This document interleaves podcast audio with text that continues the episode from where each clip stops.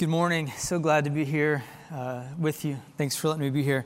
Uh, some of you may know that November is National Adoption Month, and there's been some families, even here in our own church community, that just this last week finalized adoptions. If you know uh, Brian and Andrea Mann, Brian is the pastor of Robust Facial Hair and Communications. They, their little daughter Eden there that they just uh, adopted this weekend. I think they're on vacation for Thanksgiving, but we want to celebrate with them and celebrate that reality, and there may be others of you as well. Just know that we, uh, we're aware of that and, and thankful for that. And I'm thankful that Jeff uh, allowed me to, to take a break here from our normal uh, pattern and, and actually talk about adoption today. And so we're going to look at the scriptures to see what God says about the topic of adoption. And I just want to be really transparent that I've got two goals today, two things that I'm hoping for, two things that I've been praying for for the last many weeks. The first is that everybody here today would leave convinced, if they didn't come in this way, convinced of the centrality of spiritual adoption to salvation. To see that adoption is central to salvation, central to the very gospel. And then, secondly, that everybody here would leave convinced of the utter necessity of civil adoption as a modern expression of Christian love. So that's it. That's my agenda. I, I, believe it's an agenda that is formed by the scriptures and consistent with the scriptures. But I want you to know that I, I, don't want there to be any sense of emotional manipulation today. I don't want there to be any sense of uh, you know, guilt or shame or um, ought tos. What I do hope, though, is that together as a community, we would just do two things that we would look down at our Bibles and that we would look up at our world and be open to what God would want to do in our lives, change our hearts, and perhaps even change our lives dramatically through that. So, with that being said, if you would, stand with me, and I'm going to read from our passage today, Romans chapter 8. Romans 8, starting at verse 14, the Apostle Paul writing to the church at Rome, and he says, For those who are led by the Spirit of God are the children of God. The Spirit you received does not make you slaves so that you live in fear again. Rather, the Spirit you received brought about your adoption to sonship. And by him we cry, Abba, Father. The Spirit Himself testifies with our spirit that we are God's children. Now, if we are children, then we are heirs, heirs of God and co heirs with Christ, if indeed we share in His sufferings, in order that we may also share in His glory. This is the word of the Lord. Thanks be to God. Have a seat. The first observation I want to make in this passage is, is, what I mentioned a moment ago, and that is that adoption is central to salvation. Adoption is central to the very gospel. Look at verse 14. For those who are led by the Spirit of God are the children of God. The Spirit you received does not make you slaves so that you live in fear again. Rather, the Spirit you received brought about your adoption to sonship. What we see here is that adoption is how we come into the family of God. If you have professed faith in Jesus, if you've believed in your heart that God raised him from the dead, if you're trusting solely in the finished work of Christ on the cross for your reconciliation to the Father, your place before God, you were brought into the family through adoption, which means that you are an ex orphan. I don't know if you think about your identity that way very often, but all who are in Christ are ex orphans.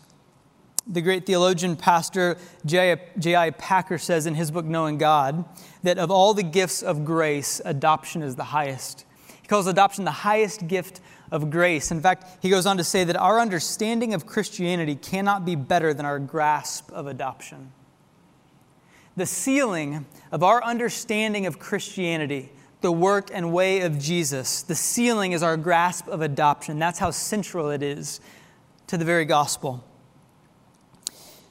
Adoption was a central metaphor that God had in mind even before He created a single person or plant or planet, before a family unit ever existed, before any human had it in their mind that they could conceivably take someone who was not part of their family, bring them into their family, and treat them as though they were part of the family. Before that ever happened, God had chosen adoption as a central metaphor for the gospel to depict what God is doing in redemption and the way that He brings sons and daughters into His family.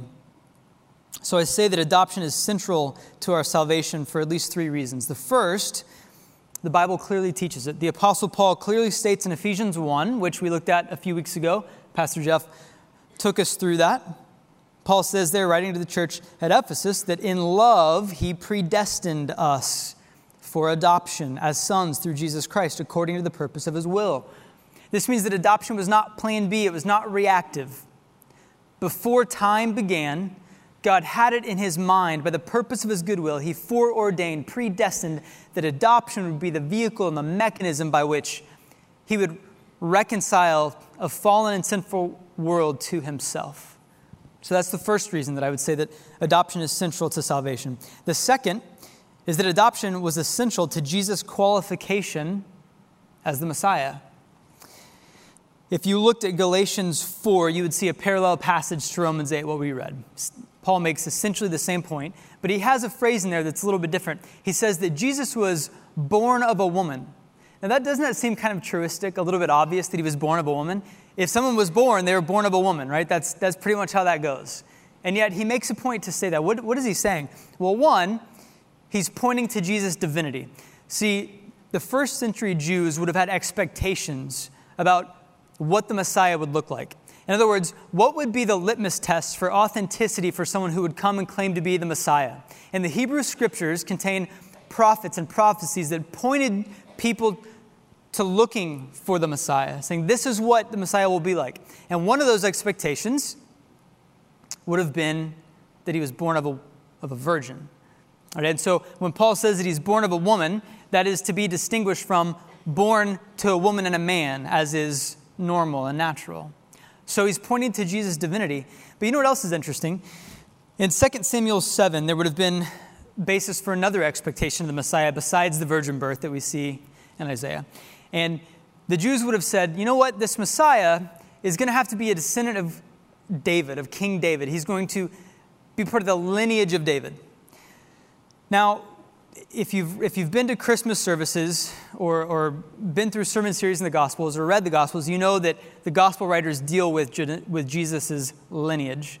Now, your expectation would be that if the Messiah was to be descended from King David and Jesus was born to Mary but had no biological earthly father, then the Gospel writers would trace Jesus' lineage through Mary, right? That would be the logical expectation. And yet, that's not what they do. The Princeton theologian J. Gresham Machen points out that both in Matthew 1 and Luke 3, the gospel writers trace Jesus' ancestry not through his earthly biological mother, but rather through his legal adoptive father, Joseph. So that's the second reason that I would say that adoption is central to salvation. God uses the mechanism of adoption not only to predestine us to sonship, but also to qualify his very son Jesus as the messianic fulfillment of the Old Testament prophecy. The third reason I would say that it's central to salvation is that adoption is the only way that the family of God grows. In Romans 8, Paul is writing to church at Rome, a largely Gentile audience, and he says, You are brought into the family of God through adoption.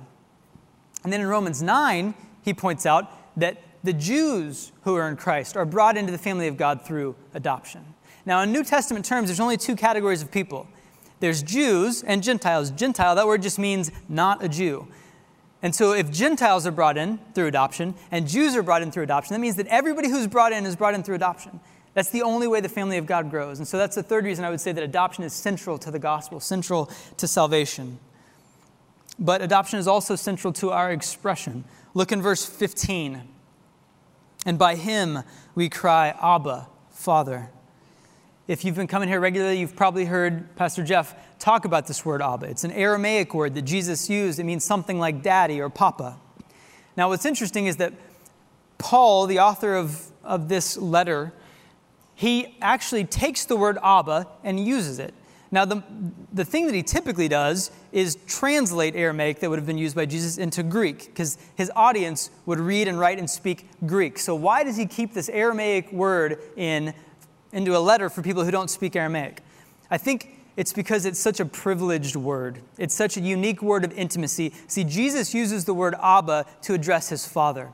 And Jews at that time would, would not use that kind of language when speaking to God. You may recall that Jews wouldn't even say the holy name of God. They wouldn't write it out, they would abridge it and use a hyphen because it was so sacred. And yet, here we have Jesus speaking with utter intimacy to his Father. And what the New Testament church is saying is saying that the intimacy with which Jesus addressed God the Father, we now have that same level of intimacy with God. And so the very word that Jesus used to address his Father, we want to use that word. We want, to, we want the same sounds to come from our lips because this is the same access to the Father that we have. So it's, It's, um, it's like how you've got lots of different things that people might call you, right? They may call you by your legal name, or you may have a nickname or a professional title. Uh, there's some friends in the church here. When I first met their oldest son, he couldn't pronounce my name, Christian, but it came out chicken. So to him, I'm Mr. Chicken. So there's all kinds of things that people might call you, right? But there's one kind of title, one sort of address that's unique. There's only a few people in the world who would call me daddy. That's reserved for my children. Now, our, our youngest son, Benjamin, the, the third of four in our home right now, uh, that's him right there. He came into our home first uh, as a foster child, and he was with us for a year as a foster child. And then last year, in October, we adopted him. So he's been our full legal son for a year. So, what happened when he was adopted is we said to this boy, You are now part of our family. You now have a new family, a new identity. You have a new name, and you have full access to this family. And everything that is ours is now yours. And you can address me as daddy, which previously would have been a title that only my two biological sons would have used. And so now every night when I come home from work and I pull into the driveway, little Benjamin is sitting in his high chair and he looks right out the kitchen window and when he sees my truck pull in, I can hear him screaming through the kitchen glass, through the, the glass of my truck, screaming, Daddy, Daddy, Daddy. That's the access that we have through adoption. Abba, Father, is our cry via adoption. So it's central to our expression. It's also central to our experience. Look at verse 16. The Spirit Himself testifies with our spirit that we are God's children. Now, if we are children, then we are heirs, heirs of God and co heirs with Christ. So, by our adoption and the indwelling of the Spirit, we receive and experience our truest identity as children of God. The very Spirit of God indwelling us, speaking words of assurance to us You're mine. I love you. I'm for you. All that I have is yours. Our adoption is central to our experience. But there's another aspect to this experience that's a little bit unexpected. Look at the last half of verse 17. So Paul says, heirs of God and co heirs with Christ, if indeed we share in his sufferings, in order that we may also share in his glory. That's a really interesting if, isn't it? I mean, why would he add this qualifier after words of such seeming assurance? Is Paul saying that it's by our suffering that we earn a place at the table? Is he saying that it's only by suffering that we would qualify as children to be adopted by God? Not at all. That would be very inconsistent with his entire argument in the New Testament. It's just the opposite. Our status as children of God, our status as adopted children of God, is secured solely by the finished work of Christ. However, when you're adopted, you gain not only a new legal position, but you also gain a new, you gain a new heritage. You gain a new family culture. You gain new uh, habits and rhythms. So I know a family that their deal is on Thanksgiving dinner. What they do is everyone at the table, uh, they kick off the Christmas season by wearing ugly Christmas sweaters at Thanksgiving dinner. So if you get adopted by that family, you're going to wear an ugly Christmas sweater to Thanksgiving dinner. That's the, that's the rhythm of that family. And just so, what we see here is that along with our new legal position, our new status, we have this new family tradition and culture. And it includes suffering. Suffering will be a confirming part of our life that speaks to our membership in this family. See, your adoption was difficult. Your adoption was hard. Your adoption was punctuated with suffering because the Bible says that you are at enmity with God, far from God. And it, it wasn't easy for God to bring you in to his family. What it took was him sending his very son to die on the cross. And it took the son in willing obedience to the Father, laying down his life and suffering at the hands of evil men so that you could gain an inheritance with him in the family of God. Adoption itself, the very model of adoption in the Christian life, is marked by suffering. And so we see it here. In James 1, James says that caring for orphans in their distress or in their affliction is the kind of pure religion that God truly cares for. And we know that's true in part because we see that that's what God embodies when He adopts us, when he pursues us even to the cross. Adoption, then, is a necessary expression, though not the only expression, of Christian love, and it's a God designed reflection of this gospel reality. I've tried to make the argument that adoption is central to salvation, central to the gospel. And by analogy, by extension, I've tried to argue that actually adoption, civil adoption, is a necessary expression of Christian love modernly. And I know a lot of people, when you start to talk about civil adoption as an analog of the spiritual, they would say, hey, look, I'm really glad that there are people who adopt, but that's just, that's just too hard for me. Or I'm really glad that there are families who foster, but I just could never do that because I would get too attached. You know who else that's true for? Everybody who's ever adopted or fostered. Every single person who's walked into that has not been strong enough, equipped enough, ready enough. It's difficult, inherently so. So I would say if that's your objection in your heart, or if that's your, um, you know, if you're skeptical about that, or if you go like, yeah, that's good for someone else, I would just say you're absolutely right in the objections or the concerns that you're raising. You're 100% on point. It is full of difficulty and suffering and complexity.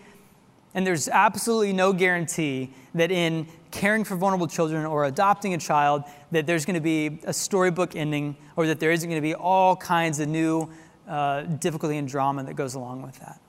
But what we know from the scriptures is that that's okay. That shouldn't actually be a foreign expectation to us because that, that's exactly how we would describe our adoption into the family of God. You can provide care for orphans without adopting them. Absolutely. Lots of ways that we can care for orphans without adopting them. But you know what you can't do? You can't provide conversion for an orphan without adopting them. I'm not talking about spiritual conversion. I'm talking about conversion of their status, of their identity. So, the Mann family, for some period of time, Eden was in their home, and then it, and they were caring for her because the state said she can't be safe and healthfully cared for by her biological family or whatever her origin was. I don't know. At some point, the state terminated whatever uh, parental rights existed, and at that point, she became a ward of the state in the care of the Mann family. At that point, they're doing orphan care. But then this week, they've adopted her. Do you know what that means? She's not an orphan anymore. She's now their daughter. They're not doing orphan care anymore, they're just parenting their daughter. We can care for orphans in a lot of different ways, but we can't provide conversion of identity aside from adoption. It's central to the gospel, and I think it's a necessary expression of Christian love. So, if, if I've argued convincingly at all to this point, if you're even kind of with me, then maybe the next question you're asking is okay, well, what does this look like? What's our response? How do we, what are we supposed to do to sort of incarnate this theological truth? Well, the first thing I would say is it's helpful to reframe how we think about this because this is not just a difficult duty that is being laid upon us. This isn't some moral Christian obligation, um, though there may be an element of duty or obligation in it. That's, that's not all it is, and that's really not the best way to think about it. This is a central metaphor for the very gospel. You know what makes for a good metaphor? A comparison point that hearers understand. So, for instance, if I was trying to make a point or help you understand something, I wouldn't say, you know what it's like? It's like when you're on the Mars rover and you're taking soil samples, because nobody here has ever done that, right? So that's, that's not a good metaphor. It's also not a good metaphor because it's not a metaphor, that's actually a simile for any of you English majors out there. No one caught that in the first two services. Okay, so the, the better use of figurative language would be to, to say, you know what this thing is like? It's like when you're stuck in rush hour traffic on I 45 because everybody here probably has had to endure that, right? That's, that is an analogy that you're going to understand and relate to. God has given us here a metaphor. Adoption is a metaphor for his redemptive work in the world, and he's inviting us into it. So, by doing orphan care, and specifically by adopting, we, have, we, we will gain the right experience to fully understand what God is saying, the, the language and the concepts that he's chosen before time began to reveal to us what his redemption is like and the mechanism by which we're brought into his family. When we're faced in the scriptures with strong metaphors, like marriage, if you hear this summer, we said that marriage is a living metaphor of the gospel. When we enter into marriage, we understand an aspect of God's character and love and relationship to us in a way that we didn't before, and adoption is the same way. When we're confronted by these strong metaphors, I think we would do well to consider walking into them. There's so much joy for us there. There's so much revelation of God's character when we walk into those. It's how we enter three dimensionally into what God is trying to explain to us. You know, C.S. Lewis said, We don't merely want to see beauty, we want to enter into it, we want to become a part of it. That's why, that's why, why places like Disney World exist, because we want to experience the magic. We don't want to just hear about it, right? What would be better? If I were just to try to, to, to describe to you Water Lilies, the painting by Monet, and I described it and I described the, the colors and the texture, and you tried to get a mental picture of it? Or would it be better if I just gave you a round trip ticket to New York City and you could go to the Metropolitan Museum of Art and you could stand in front of Monet's painting and look at it yourself? What would be better? If I were just to try to describe to you the Texas sheet cake that I have at home with vanilla bluebell ice cream, or invite you over to actually eat it with me, to partake in it? That's what this is, what this is. It's an invitation to enter into what God is, what He's doing and what He's trying to explain to us. He's saying, This is what my kingdom is like, and I'm inviting you to enter into it and experience it even now. That's actually true for someone else besides you, this metaphor, this opportunity to enter into it. It's true for children who need families, who need safe spaces. That metaphor is also true for them. It's an opportunity for them to enter into the metaphor and experience in a different way what God is doing in the world and the way that He loves us and redeems us. But the difference is they can't enter into that metaphor by their own initiative. They're completely dependent upon families inviting them into it. In other words, an orphan can't say, Jones family, I choose you. I'm coming Tuesday. Get ready. You have to say to them, the Jones, the, the Jones family is ready. We're ready for you on Tuesday. Come into our home, come into our family. And so, by saying no to entering into that metaphor, we're not even just saying no for ourselves, we're actually excluding other people from being able to experience that reality, that, that metaphor. I know that if you come to Woods Edge regularly, I know one thing about your prayer life is that you pray the Lord's Prayer regularly because each week Pastor Jeff comes up here and he gets on his knees and he leads us in reciting the Lord's Prayer, which means that at least once a week you're praying that the kingdom of God would come and that his will would be done on earth as it is in heaven. And I know that for many of you, pro life policy is incredibly important. I've heard from many people in this community, around, particularly around election time, how passionate they are about pro life policy and how it informs and guides their voting. Well, let's just have some real talk for a minute. This isn't meant to be manipulative. Let's just, let's just look up at our world and be realistic about what's happening. In the United States, there are over 400,000 children in foster care this year. Over 400,000 children who don't have safe or stable or healthy places where they can, where they can be, and so the state has to remove them from where they are. To give you a sense of scale, that's about the size of my hometown of Tulsa, Oklahoma. In Texas alone, we have over 30,000 children in foster care in any given year. Globally, there are millions of orphans, millions of orphans, either technical orphans, their parents are, are gone or have died, or maybe just functional orphans. They don't have parents who are able or willing to, to care for them. Friends, that crisis, that reality, these overwhelming numbers, that is not what the kingdom of God looks like. That is not what it looks like when the will of God is done on earth as it is in heaven.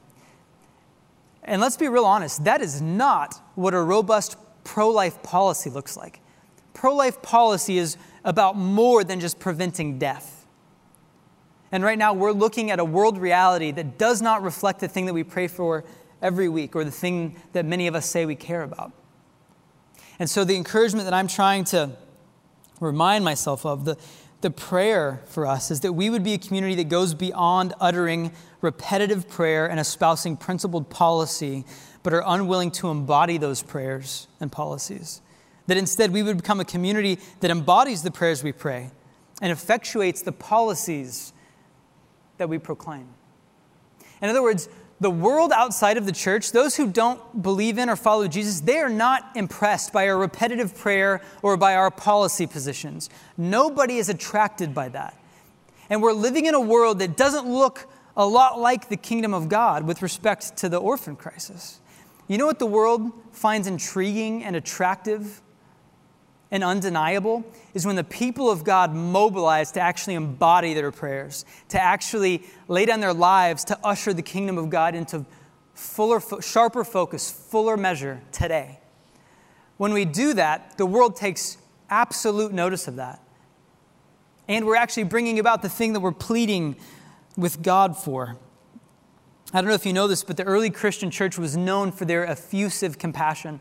Mid fourth century, there was a Roman emperor named Julian, and he was he overlooked the Roman Empire that he governed, and in private correspondence to a friend, here's what he wrote about the early Christian church. He said, You know what's shameful and embarrassing? Is that these Christians, this tiny little band, this little sect of religious zealots, they are caring not only for their own poor, but for ours as well. The Romans, the citizens of Rome, who we promised that we're going to care for you and you're going to give your allegiance to us. Rome, the greatest state in the world, and these Christians are embarrassing us because they're making our state welfare system obsolete. We can't even do for the citizens of Rome what we've promised because the Christians are preempting it. That was the reputation of the early church, even amidst persecution. That's what they were known for. And somehow we've drifted from that a little bit. Just this last month, I, I watched the Lieutenant Governor of Texas, Dan Patrick, get on live television and plead with people of faith. Here's what he said. This is quoted from his speech. I'm asking faith based leaders across Texas to reach out to their congregations and communities to open their hearts and homes to the more than 31,000 foster children of Texas. So we've gone from mid fourth century to state leaders saying, man, we can't even, we can't even regulate how much compassion these Christians are doing and how they're caring for people. And, and now, 1,700 years later, state leaders are looking out and going, Christians, where are you? We've got over 30,000 children in state care in the state of Texas, and the state isn't equipped. If you've, if you've seen inside state welfare, or you've seen inside the child protective system, it's not equipped to give these children what they need. They need families, safe, loving families who are willing to care for them, maybe for a season, maybe for the rest of their lives. So we've gone from states recognizing what the church is about to state leaders pleading with the church to be what the church is meant to be. This is what God has designed the church to be. Throughout history, the world has recognized that the church, the Christian church, is the hope of the orphan and the sojourner, and the widow and the refugee, and the poor and the downtrodden.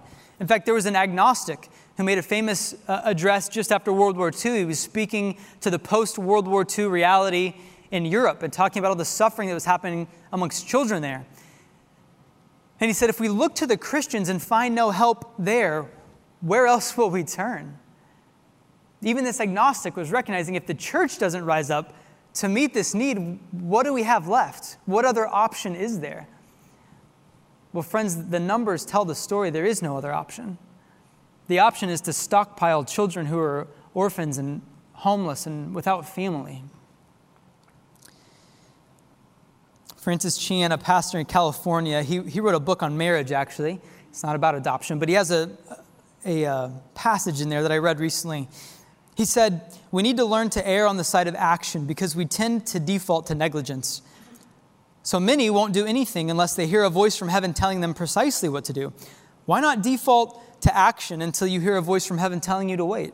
For example, why not assume you should adopt kids unless you hear a voice telling you not to? That seems more biblical since God has told us that true religion is to care for the widows and orphans.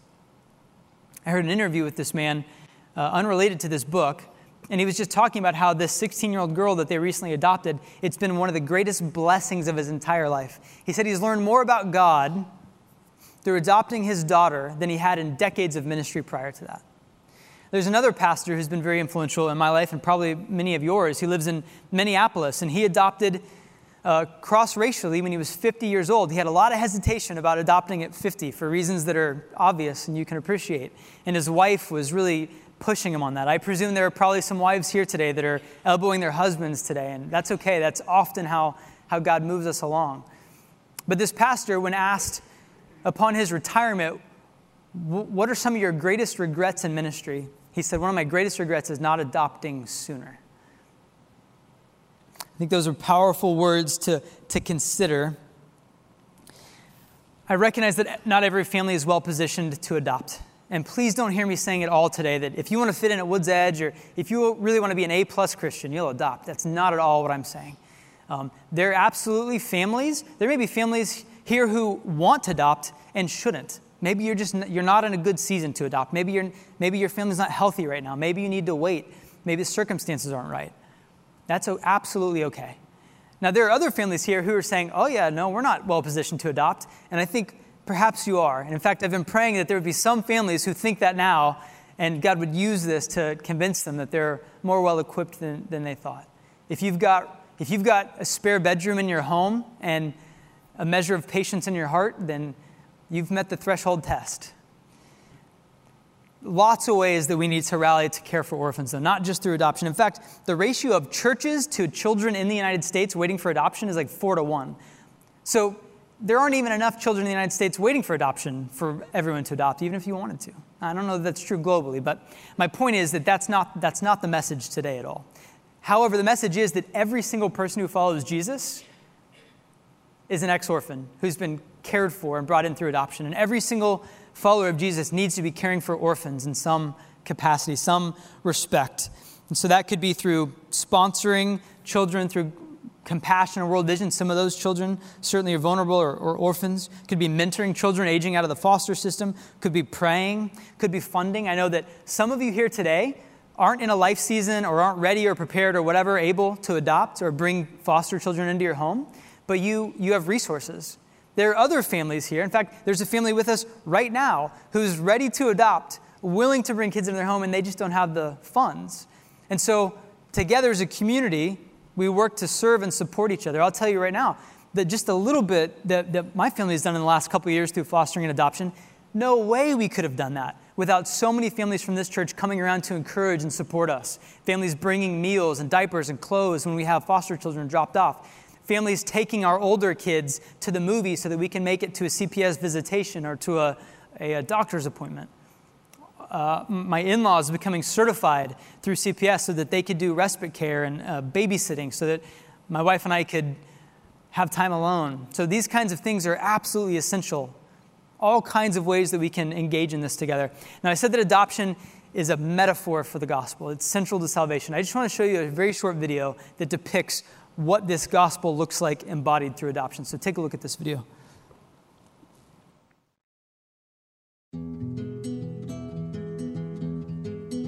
My favorite quote of all time was our furnace repairman comes into the house, stops dead in his tracks, and says, This looks like some kind of United Nations meeting.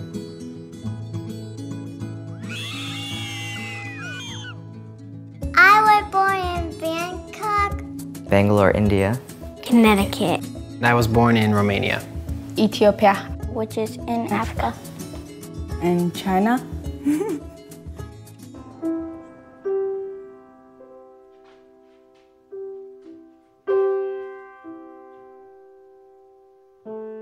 It took me decades to figure this out, but there's no physical thing that you can buy that's actually going to give you true peace and happiness and the pure joy that will come from a, a, rescue and a ransom of a child's life is probably the most satisfying thing you can imagine.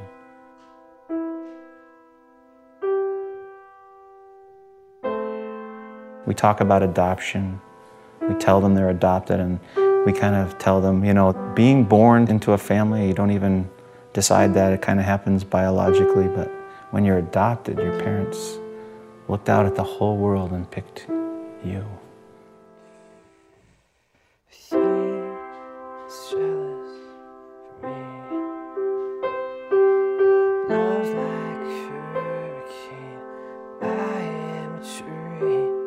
In Romania, at least at the time when I was born, um, when you were when you were born with a, a deformity, quote quote, it um, it was considered a curse by God.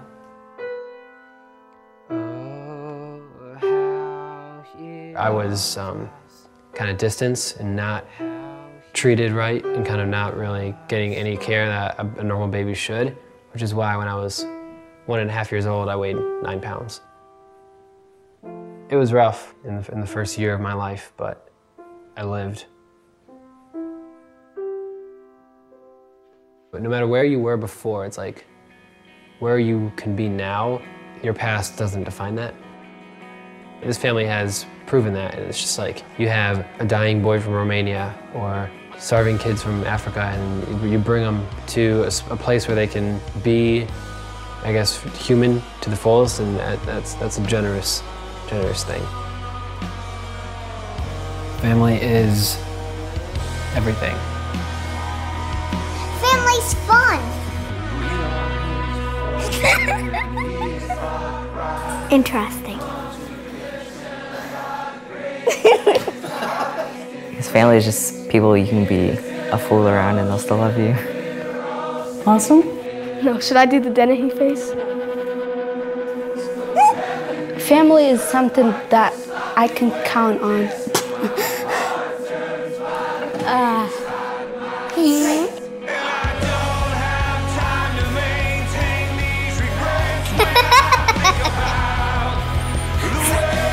Family is adoption.